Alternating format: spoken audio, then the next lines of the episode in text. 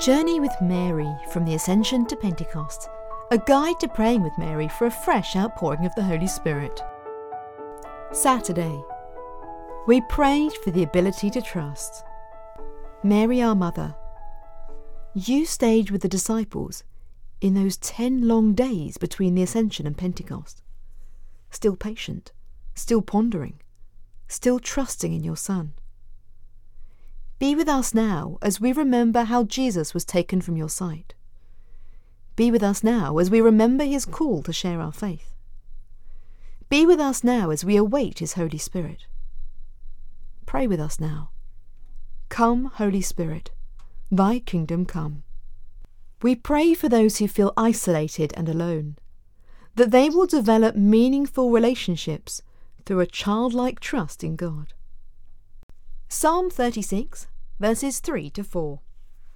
If you trust in the Lord and do good, then you will live in the land and be secure.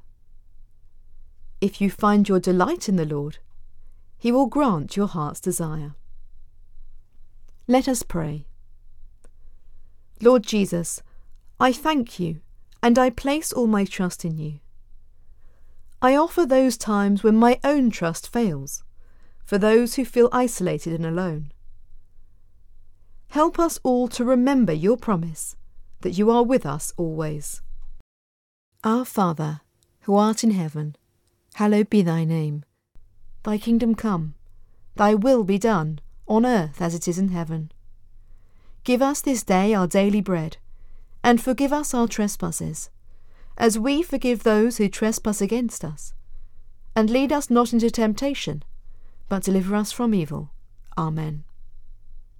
Hail Mary, full of grace, the Lord is with thee.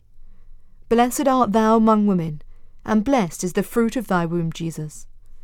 Holy Mary, Mother of God, pray for us sinners, now and at the hour of our death. Amen.